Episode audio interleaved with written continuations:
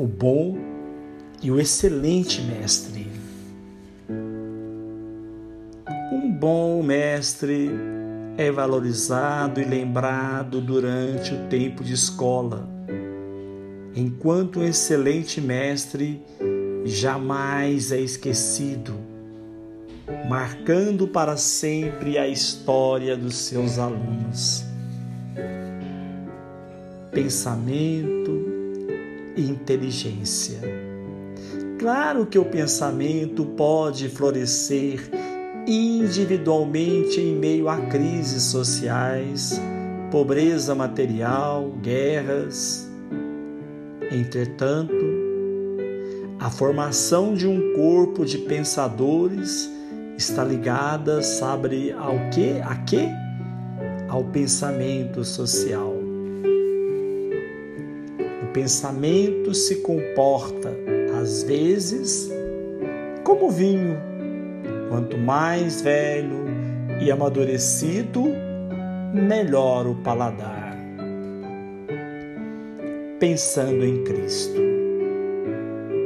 Cristo brilhou na sua inteligência. Embora desde a infância tivesse sido castigado pela pobreza. Além disso, o que é mais interessante ele induziu as pessoas da sua época, tão castigadas pela miséria física e psicológica, a ter fome do saber que transcendia as necessidades básicas de sobrevivência.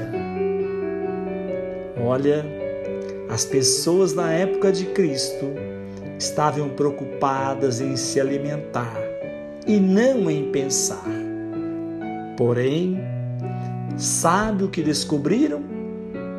Descobriram que não só de pão vive o ser humano. Que coragem!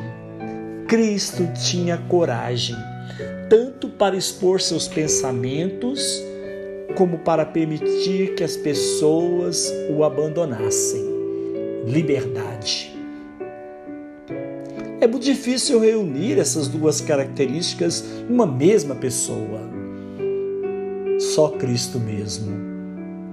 Quem tem coragem para expor seus pensamentos geralmente controla aqueles que o seguem e restringe-lhes a liberdade.